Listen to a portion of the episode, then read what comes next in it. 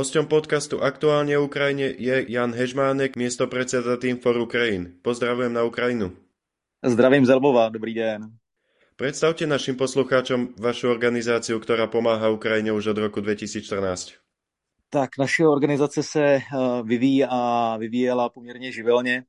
Vlastně od roku 2014 eh, pomáhal eh, hlavně zakladatel naší organizace Petr Pojman s Tomášem Flídrem v edukaci obrany před kyberzločinem a kyberútoky z Ruska na Ukrajině a protože Petě Pojman je kriminolog a vlastně působil u policie, tak pomáhal tady s nějak restrukturalizací a modernizací policie a i způsobu vyšetřování zločinů, což se zásadně změnilo vlastně na začátku minulého roku, kdy začala eh, plná invaze Ruska na Ukrajinu a, a z poradní a monitorovací organizace se stala vlastně organizace humanitární, kdy pomáháme ukrajinským civilistům, ukrajinským vojákům od začátku války, vlastně hned druhý den po invazi, tak jsme vyrazili s materiální pomocí eh, k frontě. Krom toho tak vlastně monitorujeme Um, dezinformační scénu, informační působení ve střední Evropě um, ze strany Ruska, na, jak na Ukrajinu, tak na střední Evropu a monitorujeme i válečné zločiny na Ukrajině.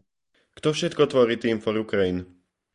Dobrovolníci, převážně lidi od uh, buď bývalí příslušníci ozbrojených složek České republiky, nebo i někteří stálí příslušníci um, armády, policie, a někteří doktoři a lidi, kteří pracovali třeba předtím pro jiné neziskové organizace jako specialisti na, na východní vlastně Evropu.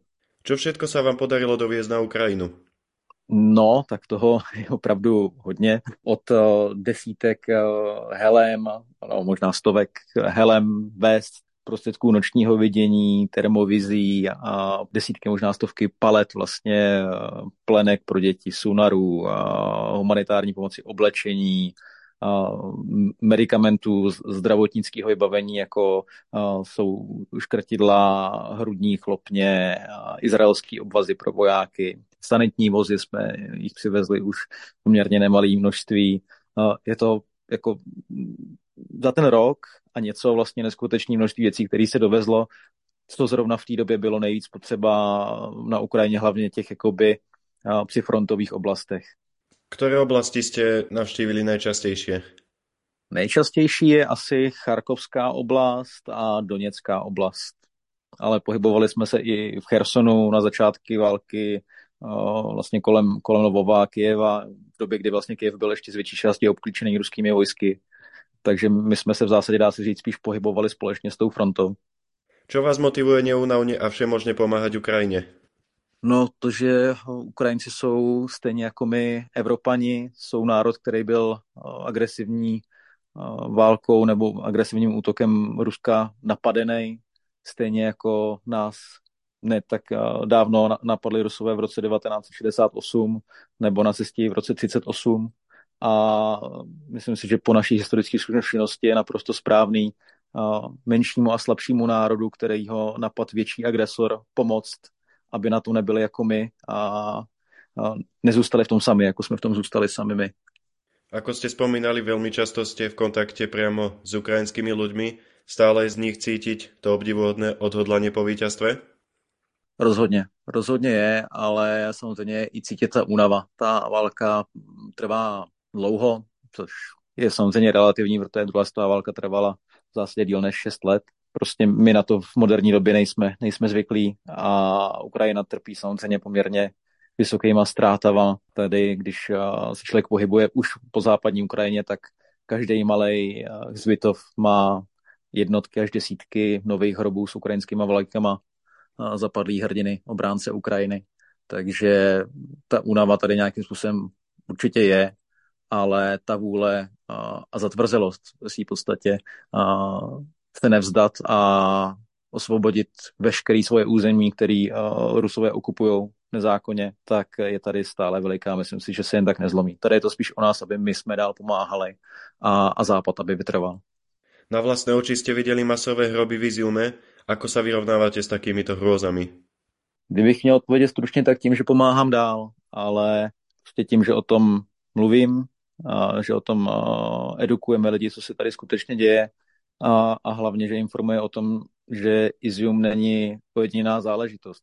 Podobné věci se děli v Buče, v Boroďance, v jiných místech, kde ty lidi třeba ani nezakopali. Prostě kam vstoupí noha ruského okupanta, tam se dějou zvěrstva a vlastně ty vojáci jsou v tom i podporovaný podle toho, co my jsme zjistili z výslechu svědků a vlastně společným vyšetřováním s ukrajinskou stranou. To, není, to nejsou ojedinělé záležitosti, to je systém. Systém teroru, který má zlomit obyvatelstvo vlastně cílový země, kterou chtějí okupovat. Presvědčil by pohled na takéto hrozy falošných chcímírov? Nemyslím si to. Osobně si myslím, že ta skupina těch takzvaných chcimírů jsou většinou lidi, kteří se jako tímhle tím způsobem označují a, a chodí na demonstrace s českou a ruskou vlajkou zároveň a podobně, tak lidi, kteří hledají svoje místo na slunci a bez ohledu na to, komu tím uškodějí nebo na jakou stranu se postaví. Pro mě to jsou stejní lidi, kteří kolaborovali s nacismem během naší okupace nebo s uh, okupantama v 68. roce. Podstatnější je asi to, že množstvo lidí pomáhá statočným Ukrajincům, kteří brání i našu slobodu. Tak, to je, to je podstatný. v podstatě tyhle ty, jak říkáte, chcimírové nebo pro mě spíš uh, pro ruský kolaboranti, tak uh, jsou prostě pátou kolonou v našich zadách, která je ale těžce menšinová. To, že se někde sejde 60-70 tisíc lidí a z toho 10-20% jsou ty extremisti, kteří skutečně by uh, chtěli ruský tanky v Praze, to je naprostá menšina obyvatel a vlastně je strašná škoda, že se jim věnuje nějaká pozornost mediální. Pomáhá vám, že jste členem aktivních záloh České armády? Pomáhá mi v tom, že uh, vím něco o vojenské technice, vím o působení zbraní, dokážu líp plánovat nějaký osy, osy přesunu, kooperovat s ukrajinskou armádou a i ta důvěryhodnost vzájemná je samozřejmě větší ve chvíli, kdy se baví prostě voják s vojákem. Je to, je to, je to prostě snaží v mnoha, mnoha ohledech. I tím, jak ukrajinskí vojáci k nám potom přistupují, že my tady máme možnost čerpat vlastně informace o tom, co vlastně na bojišti Ukrajincům funguje nebo fungovalo, jakým způsobem fungovali Rusové jako protistrana a my z toho i čerpáme vlastně zkušenosti, které pak samozřejmě se snažíme předávat i doma u nás u ozbrojených složek, aby to posílilo nějakým způsobem i obrany schopnost České republiky. Ako vás hodnotí Ukrajinci, keď vidí Čecha s humanitárnou pomocou? Když to jsou lidi, kteří nás vidí poprvé, tak je to skoro stejný nebo stejný jako na začátku války. Jsou strašně milé překvapení, velice, velice vstřícní. Tohle to se asi nedá úplně popsat, když vám ty lidi děkujou, objímají vás, mají asi v očích z toho, že v tom nejsou sami, že na ně ostatní nezapomněli, že tady je někdo zvenku, kdo teoreticky by se toho nemusel vůbec účastnit, ale vidí, jak tady trpějí a jak potřebují pomoc a dojede, dojede sem, je ochoten pomáhat, věnovat tomu čas úsilí, riskovat nějakým způsobem svoje zdraví. Oni si toho strašně cení a myslím si, že tohle nám ještě dlouhý generace Ukrajinci nezapomenou, že my jsme byli jeden z těch prvních národů, který tady nejenom jako vláda, ale i jednotlivci pomáhli od samého začátku konfliktu.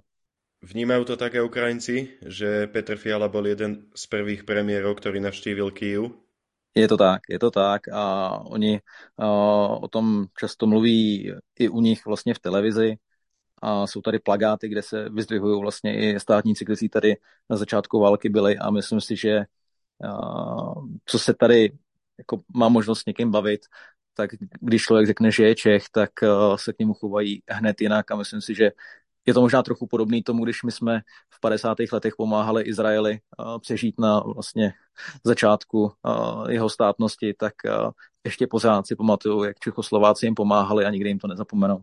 Za hrdinskú pomoc Ukrajiny ste ako Team for Ukraine dostali ocenenie od pani ministerky obrany Jany Černochovej. Potešilo vás to? Určitě mě to potěšilo, ale já jsem to a ani ostatní, kdo vlastně byli vyznamenaní, tak jsme to nevnímali jako ocenění nás osobně, ale právě jak jste zmínil, tak celého týmu a všech, který nám pomáhají pomáhat, protože my bez uh, lidí, kteří nám posílají peníze nebo materiální pomoc, anebo už jenom tím, že nám uh, pomáhají na sociálních sítích sdílet to, co zrovna scháníme, co je potřeba, co připravujeme na nějaký projekt, tak bychom nedokázali ani setinu toho, co se nám povedlo.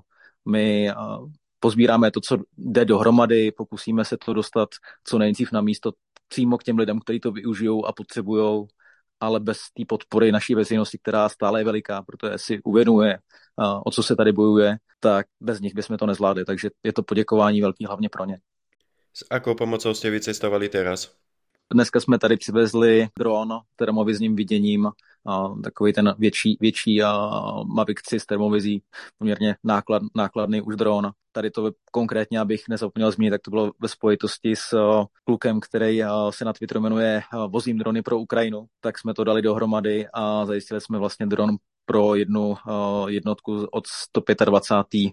brigády u Bachmutu, kteří potřebují dron proto hlavně, aby v noci se mezi ně nemísily ruské jednotky a, a nedělali přepady vlastně v týlu. Myslíte si a veríte, že Ukrajina tento rok dokáže zvíťazit? A je těžká otázka. Tady z vojenského hlediska je spousta problémů jak na straně logistiky, tak i na vyšerpanosti, co se týče ekonomiky ukrajinský, ale pak, když se podaří vycvičit a připravit ty další brigády, které budou modernizované hlavně těma západníma zbraněma, tak uh, věřím tomu, že ke konci roku dojde k zásadnímu posunu fronty. Jestli dojde k úplnému obsazení všech okupovaných oblastí, to bych byl možná trochu skeptický, ale myslím si, že rozhodně k zásadnímu posunu tenhle ten rok může dojít. Ale musí právě přijít ty čerstvé síly a musí pokračovat stále podpora ze západu. Dlhodobým symbolom je bitka o Bachmut. Dokážou Ukrajinci udržet toto město? Dokážou, když budou chtít. Tady je zásadní, jestli to dává takticky nebo strategický smysl, nebo spíš takticky. To se musí Ukrajinci rozhodnout sami, zda ztráty, které působí ruským vojskům v Bachmutu, jsou lepší za cenu ztrát vlastně jejich vlastních, které taky jsou nemalý, ale držet si ten kotel na jednom místě a, a směřovat toho nepřítele, ať se rozbíjí a, jako moře o. Myslím si, že když budou chtít, tak ho drží, ale jde, jde o to, co si řeknou, že je vlastně výhodnější. A to ví nejlíp generální štáb ukrajinské armády, já samozřejmě mám omezený informace. Navštívili jste v rámci vaší pomoci město Bachmut? Byli jsme u něj, ale my jsme v Bachmutu přímo nebyli. Tam eh, jezdí vlastně kolegové z našeho sesterského týmu Fénix, který tam poskytují zdravotní pomoc. Víte popísat, jak to v okolí Bachmutu vyzerá?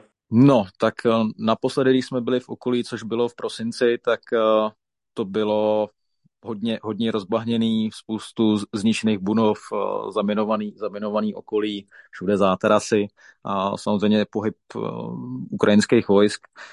Tam moje, moje osobní zkušenost je spíš taková, že do polních nemocnic, co jsme zavážili, zdravotnické vybavení a přivezli jsme tam nějaký sanitky, tak eh, byť tam bylo poměrně hodně zraněných vojáků a místní lékaři byli skutečně jako totálně vyčerpaní, jak psychicky, tak fyzicky, tak ty samotní zdravot, zranění vojáci byli morálem na vysoký úrovni, kdy uh, nás tam zdravili a děkovali nám za pomoc a za teplý oblečení, co jsme dovezli třeba od vojenské policie armády České republiky. Tak děkovali vojáci, kteří měli prostřelenou ruku, nohu, měli ofačovanou a, a děkovali nám, stávali a děkovali nám za to, co jsme pro ně udělali a že si toho moc váží. Tak to bylo pěkný a myslím si, že minimálně když už ne materiálně, tak jsme jim pomohli i tou psychickou spruhou, že prostě na ně někdo myslí a někdo jim tam chce vést pomoc. Bohužel jedna z těch nemocnic vlastně na začátku února dostala zásah a byla vypálena ruskou raketou S-300, takže všechno tady má někdy takovou hoskosladkou příchuť. Na Ukrajině jste počas vašich ciest zažili veľa príhod, která vám utkvěla nejvíc paměti? Hm, já asi nedokážu vybrat jednu, pro mě možná potom, potom všem, co člověk viděl, tak nejvíc utkví v paměti ten úplný začátek, kdy eh, my jsme se měli druhý, druhý den vlastně invaze a vezli jsme mm, humanitární materiál pro, pro civilisty ve formě oblečení a dětského jídla a dalších věcí, plus eh, vlastně helmy, vesty pro ukrajinský obránce, který v té době neměli ani tohleto základní vybavení. Takže eh, vlastně byla, byla zima, byla vánice, všude eh, bylo poměrně jako chladno i na místní poměry, že bylo nějakých minus 15, minus 20 stupňů. A co dva kilometry, tak byl blokpost, tam byli chlapy, kteří byli čerstvě naverbovaní, vlastně, aby hlídali to okolí, takže tam byli nevycvičení chlapy, kteří byli sporadicky vyzbrojení něčím, co dostali, anebo něčím, co měli doma, třeba nějakou loveckou kulovnici a zároveň u hranice byla asi desetikilometrová fronta vlastně lidí, kteří se snažili utíct. A když zmiňuji lidi, tak to byly hlavně ženy a děti, kteří v tom mrazu tam stáli pěšky nebo byli v autech. Některý tam ty auta vlastně nechali si týskat hranice a pokračovali pěšky, ale protože už jim došel benzín z toho čekání. byly to prostě obrazy, kdy tam stály matky s malýma dětma, dvoucíletým dítěm, dítětem za ruku, ročním dítětem v náručí a, a, doufali, že se dostanou do bezpečí. A, a i vlastně od Koreňců, co jsme se bavili, tak jsme se dozvěděli to, co jsme si bohužel mysleli, že tam i spousta dětí takhle vlastně v náručí těm matkám umrzlo. Tak to byl asi takový jeden z těch mnoha silných zážitků, a tím, že byl ten první jakoby nárazník na, na tu smutnou realitu války, tak eh, ten určitě nezapomenu. Verili jste, že Ukrajinci od prvého dňa dokážou takto hrdinsky bránit svou krajinu? Uh, ne, já když jsem tady byl ty první dny války, tak uh, pro mě to bylo velký překvapení a velice jako pozitivní, jak uh, oni navzdory tomu, že se jednalo o dobu, kdy byl uh, Kiev pod velkým útokem nevědělo se, jestli brzo nedobydou vlastně prezidentský palác, nepadne vláda a země nebude celá okupovaná, tak všichni, co jsme potkali, ať už to byli mladí kluci, co nastupovali do armády v rámci mobilizace, nebo starý babičky, kteří pomáhali aspoň pro ně vacit jídlo nebo rozdávat nějaké vybavení, tak všichni byli zajedno, že se prostě nevzdají za jakoukoliv cenu a, a budou se urputně bránit proti agresorovi, který je vždycky utlačoval a teď je chce vymazat. Našu komunitu aktuálne v Ukrajine veľmi potešilo, keď ste nás pozdravili s Matiášom Zrnom priamo z Ukrajiny. Jo, měli jsme tu možnost se na chvilku potkat v rámci našeho návratu z Chersonu, kde jsme pomáhali dětské klinice. Aký byl 24. február po roku priamo v Kyjeve? A svým způsobem strašně zvláštní, protože eh, my jsme tam viděli těch spousta vléček a vlastně fotografií padlých ukrajinských obránců eh, u, u památníku na Majdanu Zároveň eh, jsme měli rozhovor v české televizi, což kdyby mi někdo před rokem a něco tvrdil, že budu uh, někde dělat živý rozhovor s českou televizí a, a bude je vlastně zajímat, co já dělám nebo co si myslím, tak uh, bych mu nevěřil. Za tu dobu se stalo strašně moc jako z, zvláštních věcí. Bylo divný vlastně i v tom, že my jsme všichni očekávali nějaký uh, velký útok nebo nějaký uh, minimálně bombardování, aby uh, Rusové pokazili to, to výročí Ukrajincům, že se uh, už rok brání jejich třídenní speciální operaci, která trvá díl než rok. A nic z toho se nestalo. Tak to bylo takový strašně, že jsme furt čekali, kdy se něco stane. Aktuálně Ukrajině vám ponúka pomocnou ruku. Vymyslíme spolu něco? No já věřím, že určitě. My v rámci těch našich projektů, které jim říkáme, protože většina z nás jsou nějakým způsobem spojený s armádou nebo s ozbrojenýma složkama, tak operace, tak věřím, že vymyslíme nějakou operaci, která bude dávat smysl a zase tady pomůže uh, jak lidem, kteří tady trpějí, tak obráncům, aby byli schopni odrazit útok z křetů. Aktuálně Ukrajině se bude těšit na spoluprácu s Team for Ukraine. Děkujeme. Ďakujem vám za rozhovor a želám Team for Ukraine veľa energie do ďalšej pomoci hrdinskej Ukrajine. Sláva Ukrajine. Hrdinom sláva.